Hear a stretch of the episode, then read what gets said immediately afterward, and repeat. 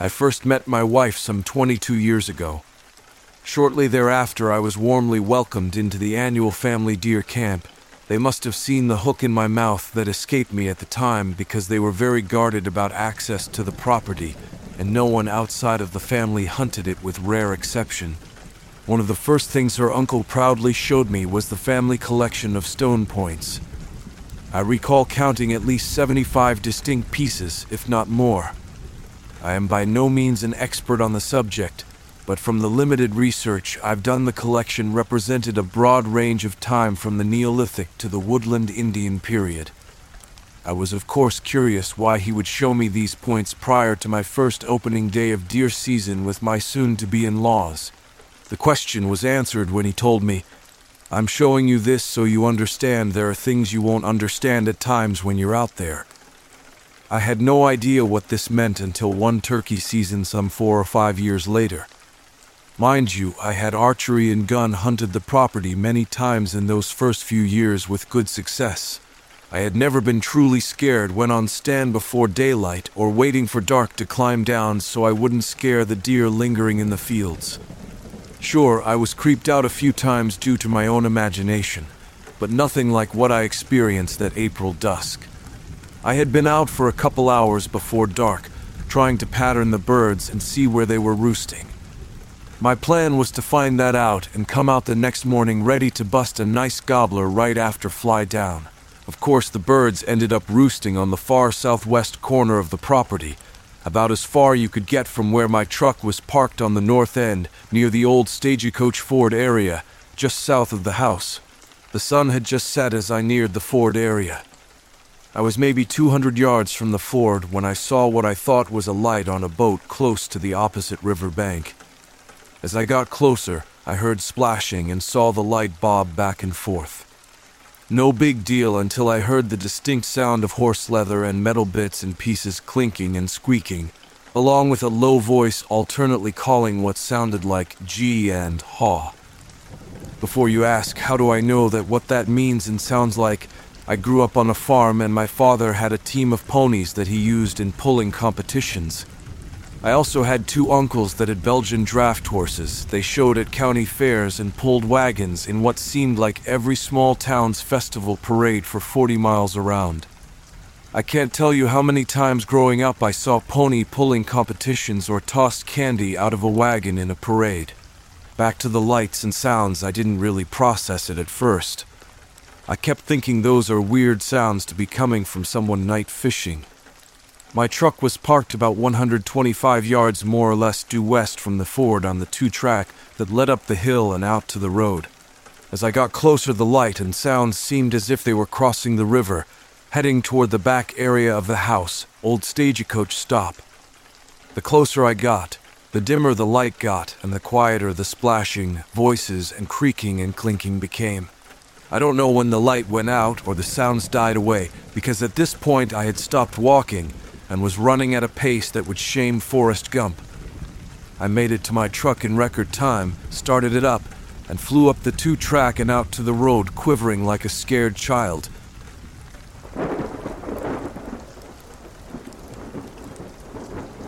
I have worked in law enforcement for the past 20 years. I began working for the sheriff department, later moving to local police. I now work for the state police but the following story happened during my time in local police department. For a period of time, I worked on patrol, usually spent most of my time on duty in the car or just generally outside. I used to work the night shift for a very long time, but it did get a little lonely at times. I would clock in at 10 p.m., and specifically, this one night, my department sent me into a part of the city that I rarely ever went to. It was mostly peaceful, especially during the night, so I thought this would be a quiet shift. I slept well before coming to work, so with some coffee, I was pretty well rested and alert and ready. It became a habit of mine, so much that I had trouble staying awake for those rare occasions I worked morning shifts or during the day. I was also a single man at the time, so I could very easily adapt to my schedule, whatever my supervisor needed me to do. I clocked in that night, and everything was going smoothly. Most of the people were still awake and out and about, most returning to their homes, calling it a night. The first couple of hours passed pretty quickly. At around 12:30, it became very quiet. I kept driving around the city and checking that everybody was getting out of the streets. I drove for about an hour or two, and I came upon a group of kids, about five teenagers, sitting in a park smoking cigarettes. After telling them to go home and quit smoking, I moved on with my job. A few blocks away, I came across a man stumbling in the street. I stopped next to him, asking him if he was okay or needed help. He told me that he'd had a bit too much to drink, but he was on his way home. Apparently, he lived across the street from where I stopped him. I let him go, watching him get inside. It took him a couple of minutes, but he eventually made it inside. I was on my way once again. This time of the night, we would usually receive complaints of loud parties, sometimes domestic disturbances. Tonight, however, was a bit different, and quite frankly, I was getting more bored by the minute. I heard some partners of mine go out and purposely try to open the doors of various businesses, making sure they're properly locked. I was considering trying it to pass the time. If I had managed to get into the building, then I would have found a weakness and informed the owners. I was about to park my car and go out to check on a store when I heard the dispatcher calling out to everybody. I responded to the call. She reported that there had been a strange person wandering the streets moving from alley to alley. My initial thoughts were it was probably somebody who was intoxicated. I would have to take him home or put him in the drunk tank. Well, I was very, very wrong. I arrived at the scene where they were last seen. It was a really cold night outside, and I was beginning to wonder if they had fallen asleep in one of the three small alleys right beside the main road. I decided to search each of them, starting from the first one. I drew out my gun and a flashlight and entered the first alleyway. It was pitch black. I shook a light in and saw that it was short and it ended with a wall. There was nobody there. I moved on to the second one. It was similar to the first, except this one had a few trash cans. I slowly moved towards them. I slowly moved towards them. They looked like drops of blood around them. I'm still not sure what the dark liquid was, but it looked like blood to me. I reported what I saw and moved to the final alleyway. I know that by this point, whoever it was was probably gone, but I had to take a look. I walked into the third alley and was genuinely surprised to find somebody there. I suspected that it had been the person reported. I announced myself and approached them. It was a tall, skinny man. He was bald and very pale. He was also hiding his face but not in a way to hide his face from me, and more like covering his eyes because the bright light bothered him. I managed to get a glimpse of his left eye. I think that my shock encouraged him to show me his entire face. I calculated my mistakes here as well as my opportunities for the course of action. My first mistake was that he was not a he in the first place or even human. He had bright yellow eyes and a large mouth with multiple sets of sharp teeth protruding out. Look, my sister is really into Halloween and contact lenses for various costumes. I can tell a contact lens from a real eye. They were real and glowing. He or it opened its mouth, and I could see it also had these two fang like teeth. My guess is that the blood I found before came from this person or creature or it. I also guess it was hurt. I had a feeling that human flesh was on its menu, but it had not yet attacked me. I heard my backup come right before alleyway, and I slowly backed out to meet them, carefully keeping my eye on it. However, I took my eyes off it for roughly 10 seconds when my colleagues and I walked into the alleyway, and whatever you want to call it was gone. I don't know how it could have slipped up so fast, but it did. Instead, I took a sample of that blood like liquid from before and took it to our labs for testing. The results came back really messed up. It was inconclusive. It appeared to be unidentified DNA.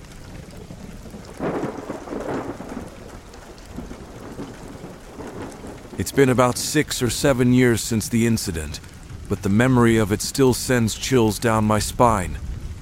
The area around Lost Lake in Oregon has grown and changed over the years, but I can still recall that fateful day as if it were yesterday. I had set up camp at Lost Lake and spent my days exploring the beautiful surroundings as I had done countless times before. On this particular day, I was hiking around the area and I came across a small creek crossing and a little ravine about 200 yards behind the local store. As I stood there, I found myself gazing at what appeared to be a fallen tree with the broken stump about six feet up. There were some odd features on it, dark patches that resembled eyes and arms coming across a leg, as if someone was sitting in a crouched position. It was around 3 p.m., so I figured the strange appearance could have been due to the lighting and the shadows cast by the trees. Still, I thought it looked cool and wanted to capture the scene with my camera. I didn't have my camera with me, so I placed a pile of rocks directly across from the fallen tree to mark the spot and ran back to my campsite to grab it. It took me about 15 minutes to retrieve my camera and return to the location. Upon arriving back at the spot, I immediately noticed that my pyramid of rocks had been knocked over. A sudden sense of unease washed over me as I scanned the area. To my disbelief, the fallen tree that I had seen earlier was gone no branches, no stump, nothing worth taking a picture of. Confused, I searched the area, thinking that perhaps I was looking at it from the wrong angle. However, the only thing I found across the creek was a completely ordinary scene that couldn't have been what I had seen earlier. A few days later, I returned to Portland, Oregon, and the incident was mostly forgotten. That is, until I saw a news report stating that there had been sightings of Bigfoot in the same area where I had been camping. The realization hit me like a ton of bricks had I unknowingly stumbled upon a Bigfoot resting in the woods, and had it knocked over my pile of rocks to erase any trace of its presence. I couldn't shake the feeling that something extraordinary had happened, and the thought of it made my heart race with both excitement and fear. I have never gone camping at Lost Lake again. The memory of that day, the strange fallen tree that vanished, and the unsettling news report will forever haunt me.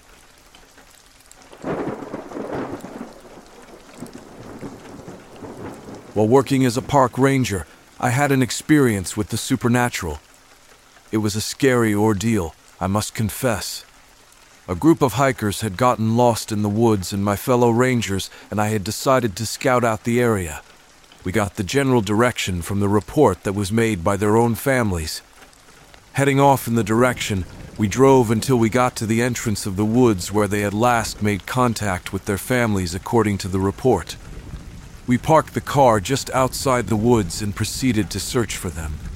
We had searched for a better part of the day without anything to show for it. It was late in the evening already, and we had walked deep into the woods. I was feeling uneasy with every step we took. It was as if there was a terrifying monster hidden within the woods. A sense of terror suddenly engulfed me, making me break out in cold sweat. I glanced at my colleague, who seemed to have sensed nothing as his expression was as usual. I could not put my finger on it, but something eerie was happening in the woods. Suddenly, we began seeing strange markings, words written in an unknown language, different depictions on trees. What was strange was the fact that my colleague, for some reason, was unaware of everything. It was like he was in another dimension. He was detached from his surroundings. It was in that moment that it hit me a dimension. Had he mistakenly stepped into a dimensional portal? Was that how hikers had gotten lost? Had they stepped into it as well? If they had, that would explain the disappearance and why we were unable to find traces of them. It was, of course, a mind blowing theory, so I wanted to test it out. I moved closer to my colleague, attempted to touch him. My hands went right through him, like he did not exist. I could see him, but I couldn't touch him, and I called out his name, hoping to get his attention and alert him to the danger we were in. I called out his name several more times, even radioed him, yet he continued walking deeper into the woods like a puppet on its string being pulled. After my futile attempts, I proceeded to search for the missing party on my own. I came across so many skeletons and bones piled up into a small mountain. At this point, the terror in my heart had reached its peak. I resisted the urge to scream. I beat a hasty retreat and stepped on numerous bones in the process. What scared me was that the bones did not let out the usual crunch sound after being stepped on. Rather, they simply crumbled into dust. I cannot help but wonder how long these bones had been buried there. This took my mind to the missing hikers. Were they already bones, or were they alive like me, terrified and hopeless? I was at my wits' end already, and I could not help but feel despair. I glanced at my wristwatch to check the time, but what I saw shocked me. Time moves faster here. I had barely spent two hours in the woods, yet my wristwatch was displaying a date that was two days ahead. Two hours equal two days her. At this rate, my lifespan would run out before whatever was lurking around would kill me. At this point, all I had in my mind was how to escape this hellhole that I had somehow gotten myself into. All thoughts of searching and rescuing the lost hikers did not cross my mind at this point. All I could think of was how to get out of my situation. My mind was in chaos, disoriented, and I could not think straight. Just when I thought things could not get any worse, I began hearing voices and the feelings of being stalked overwhelmed me. I could feel something or someone watching me, and the thought of that made me panic. There was nothing scarier than the unknown, especially in a place such as this. I kept on walking, and my nerves were taut and on edge, ready to react to any situation. I moved on without a sense of direction, hoping to luckily find an exit or something. Glancing at my wristwatch, I saw to my utter dismay I had spent close to a week now trapped in this place. While I was aware that time was moving faster, things would be different as long as I found an exit, it did nothing to comfort me. I had no idea when I would find an exit out of this dimension. By the time I had spent a couple of months, I, through a stroke of luck, was able to find a way out. The moment I stepped out, my walkie talkie buzzed incessantly. People had been trying to reach me, and even my colleague. I radioed my colleague, but got no reply. I knew he was still trapped in there, and there was no hope for him to get out. He was not even aware. My story caused a sensation, and I was rushed to the hospital for tests and examinations. The doctor confirmed that my cells had gone through rapid aging, and my cells had grown older than they should have. I would have had to have been placed on a special diet to prolong my lifespan. A few weeks later, the missing hikers were found. However, all of them had lost their youthful appearance, which further boosted the authenticity of my story. Despite getting intensive medical care, all hikers died mysteriously afterwards. My colleague disappeared, and I was told to keep quiet. The entire case was shut down before the press could even get out, and no public knowledge ever became aware.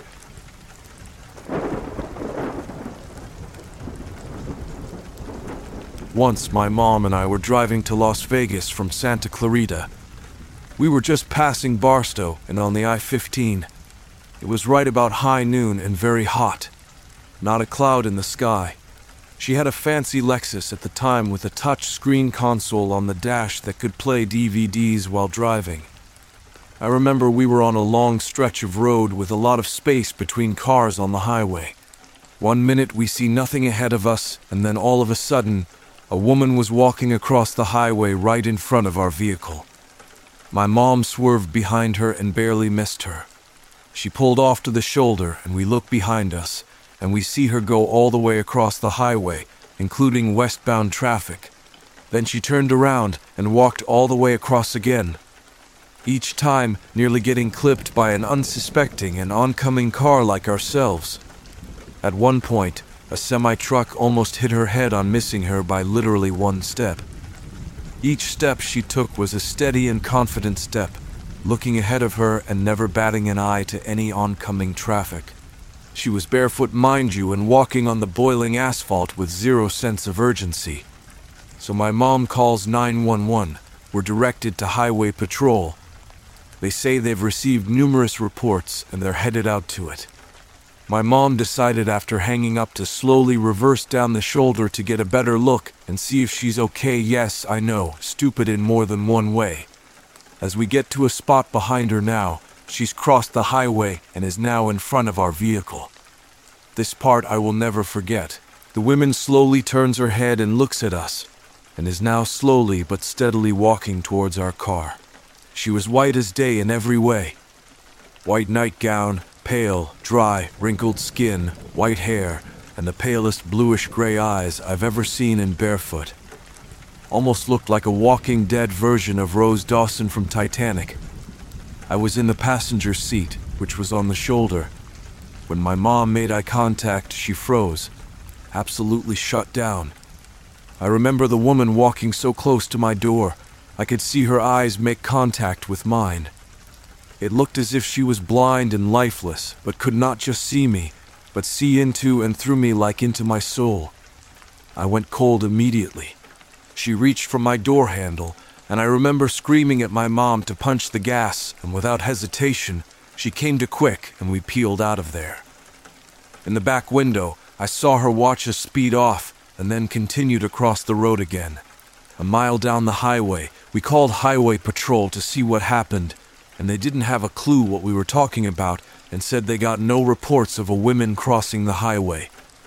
My mom to this day still doesn't remember the time between when we reversed to when we dipped out.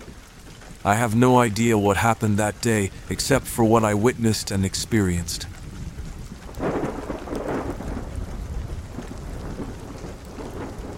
I was around 18 to 20 years old, sometime in 2008 when my life took a turn towards the extraordinary. I was sitting in the back seat of the family car, cruising down the highway with my parents up front. The day was calm, and there was no wind to speak of, except for the air rushing past our car as we sped along at 60 miles per hour.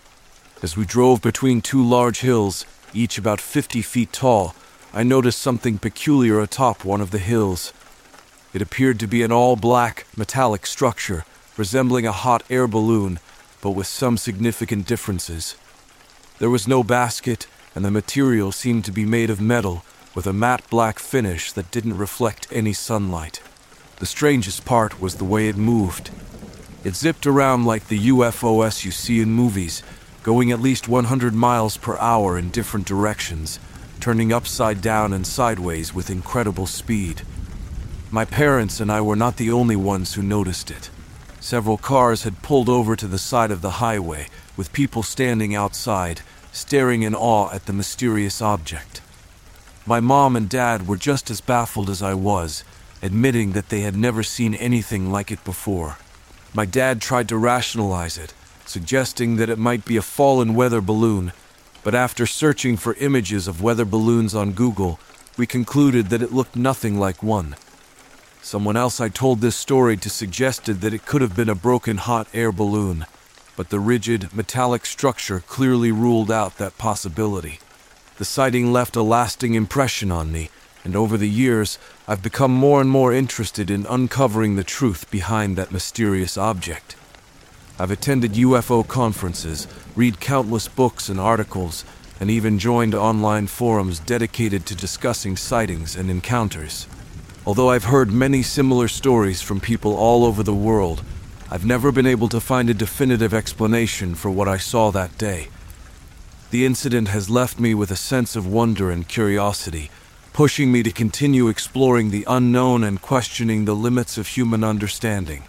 As the years have passed, I've come to accept that I may never know the true nature of that strange object on the hill. But the experience has shaped my life opening my mind to the possibility that there are still mysteries out there waiting to be discovered.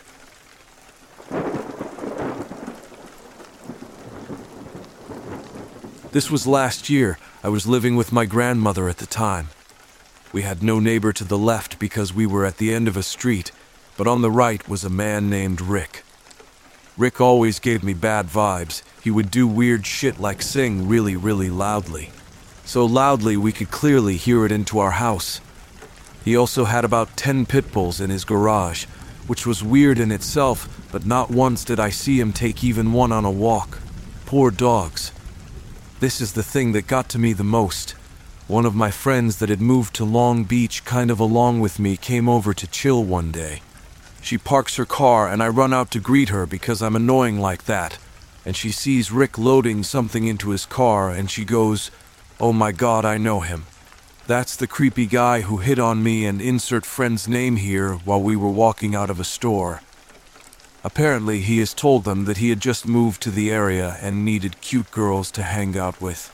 That bugged me because Rick had lived in that house for at least five years. I confronted him about it one day, and he was just super creepy about it, so I walked away and sort of let it be. I moved away eventually, but just a few weeks ago I was browsing the internet when I found an article about the guy who played the Red Power Ranger murdering his roommate. At the bottom of the article showed a picture of the man, and what do you know? Creepy ass Rick's face.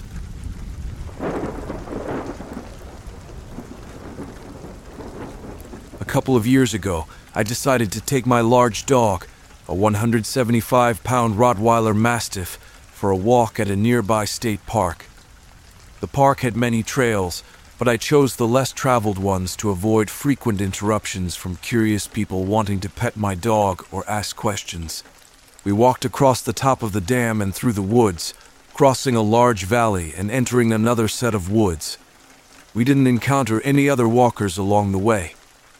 In the second set of woods, the trail was narrow, and I walked behind my dog. The trees were dense, and the vegetation along the edges of the trail reached my shoulders. As we approached a bird watching stand, my dog suddenly stopped, growling and baring his teeth. He became increasingly agitated, looking like a scene from Cujo. I couldn't see anything that could have triggered his reaction. After calming him down, I managed to drag him to the edge of the woods. As I stood there catching my breath, I spotted a man dressed in black creeping out of the woods. Feeling alarmed, I reported him to the ranger service. They caught him shortly after, hiding in the woods with a hunting knife and duct tape.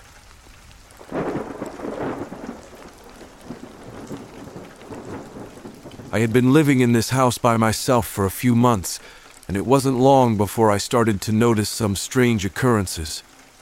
Every night at precisely 10 p.m., I would hear the unmistakable sounds of cat toys, like the jingling of bells, followed by footsteps in the living room.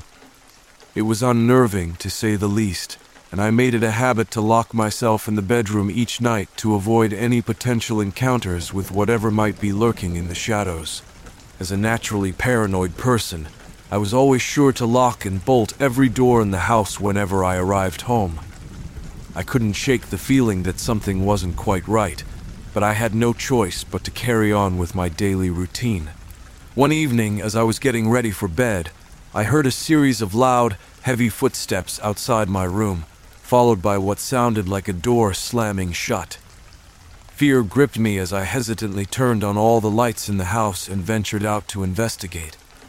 My dog was in the living room, lying on the couch and staring at me with an unnerving intensity as I discovered that the front door was wide open. Panic set in, and I couldn't help but feel as if someone or something was toying with me.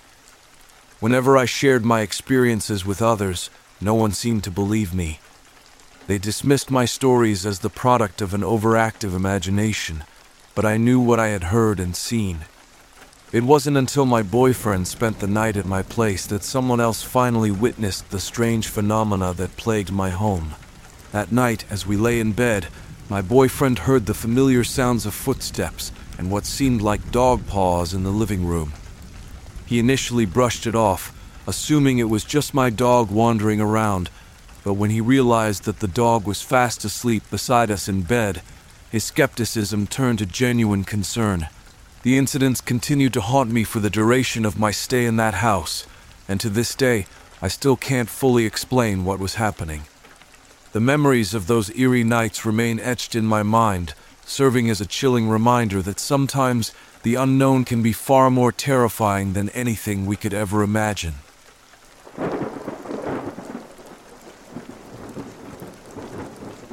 When I was eight, I had one of those life size rag dolls with yarn hair.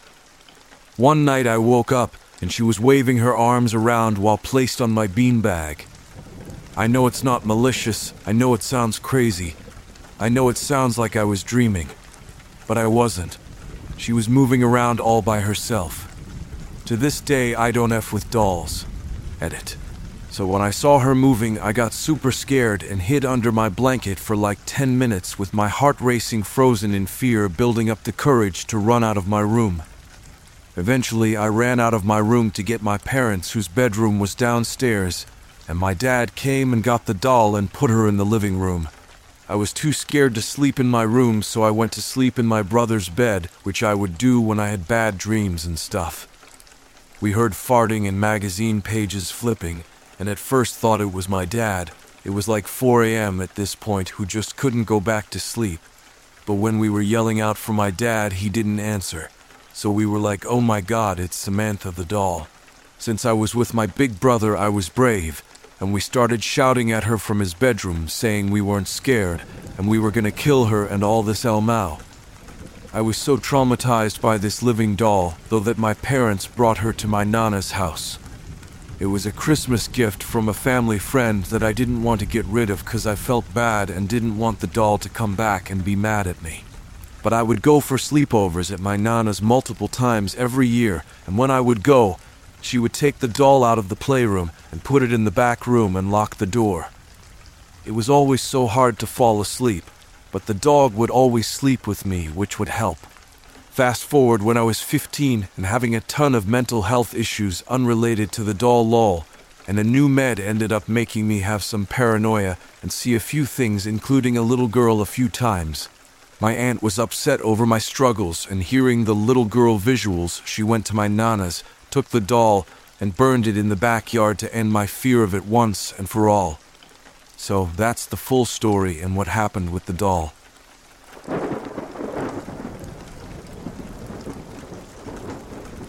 I really hope this doesn't get buried. I swear on my mother's grave and my future children's graves that this happened. When I was around the age of 16 ish, me and my younger sister 12 were sitting at the dinner table alone. My mom had just left the house after she had served us our dinner. She served us fish, something we really hated. We were sitting at the table just miserably staring at our food, not talking and reluctant to eat, but knowing we had to or else our mother would get angry at us. It was a small square table near the entrance of our apartment, and my sister was sitting to the left of me. Across from me was an empty chair, all of a sudden, the chair across the table from me started rocking back and forth, pivoting from the back two legs of the chair. I initially thought that my sister was rocking the chair with her foot. It was the only logical explanation. I turned to my left to see if I noticed any movement from my sister. She's just staring at me with a serious expression and as still as a rock. Absolutely no movement from her. The chair, however, is still rocking. It doesn't get more cliche than this, but I got up and started to lean down to see what was moving the chair, and of course, the chair stops moving. I have asked my sister every year since then if she was lying about not rocking the chair, and she has not gone back on her word to this day. So ghosts exist, I guess. Edit. I know some people are downvoting because most paranormal ghost stuff is cap, but to be honest, even after that happened, even I had a hard time believing it happened myself, as weird as it sounds, and I lived it. There's no just no other logical explanation to explain why that happened. That wasn't the only time weird shit happened in that apartment, either, so I honestly wasn't surprised at that point. It just wasn't as clear cut like that before.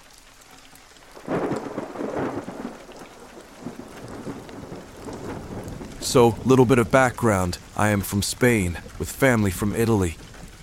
This story is 100% true. Me, my dad, and my brother are all three familiar with camping, nature, etc. We don't get scared easily, and we aren't really superstitious or whatever. Also, excuse me for any grammatical errors I might make in this. English is not my first language. Now, the story. This happened in 2010, I believe, I was eight years old then, and we were on summer vacation in Italy in the region of Tuscany, where some of our family is from. We brother, dad, and me were hiking in the country, far away from any towns or any other form of big civilization. We were not very familiar with this route, though. All of a sudden, we stumble across what looks like an abandoned Tuscan farmhouse. Not very big, though. We all look around and yell asking whether there was someone. It looked very abandoned. The door was missing, plants all growing over the place. Safe to say, no one lived there. So, since we love adventure, and it didn't seem like a bad plan to do with two children, we decide to take a look at the place. As we are going to enter the house, out of nowhere comes a barn owl flying out of the house. It was dark in there. So we had a quick scare, but nothing too bad. It's just an owl, right? Now we enter the house and we just find the typical stuff you would imagine to find when you're in an abandoned house cutlery and plates on the ground, a candle, some old paintings, nothing really valuable though. Now we see an old wooden ladder that leads up to a hole in the ceiling.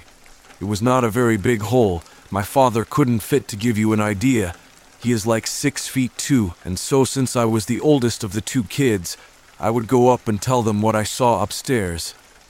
Now I went up the ladder and got in a room where I could see barely because the windows were covered with wood boards so I could make out some stuff by a few sun rays that would get in through the gaps. I could see graffiti signs typical for an abandoned house right. And I saw another room, so I told my father and brother that I would advance to there and see what was up.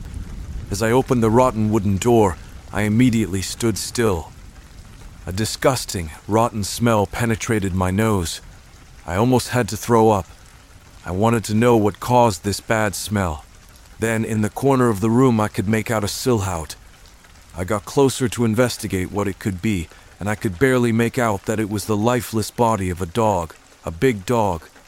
And spicy detail, the body was skinned. No fur, nothing. Just pure rotting flesh in the shape of a big dog. I don't remember how long I just stood there frozen, but I woke up from my shock with the screams of my brother because apparently the barn owl had gotten back inside the house and it almost hit him. So my dad yelled at me to come back and I gladly obeyed. When I got back downstairs, I told him what I had seen, and the look he gave me was that of a man who is scared to shit, but doesn't want to admit it in order to not scare his young kids. He just got close to my ear and whispered to run. We ran out of that place and never got back or even close to the route leading to it. Now, it might not be very scary compared to other stories on this page or very backwoods related, but I thought I'd give it a go since someone said they wanted to hear stories from outside the Northern American sphere. It was still in the country part, and there were woods around it, though. I am sorry in advance for my English.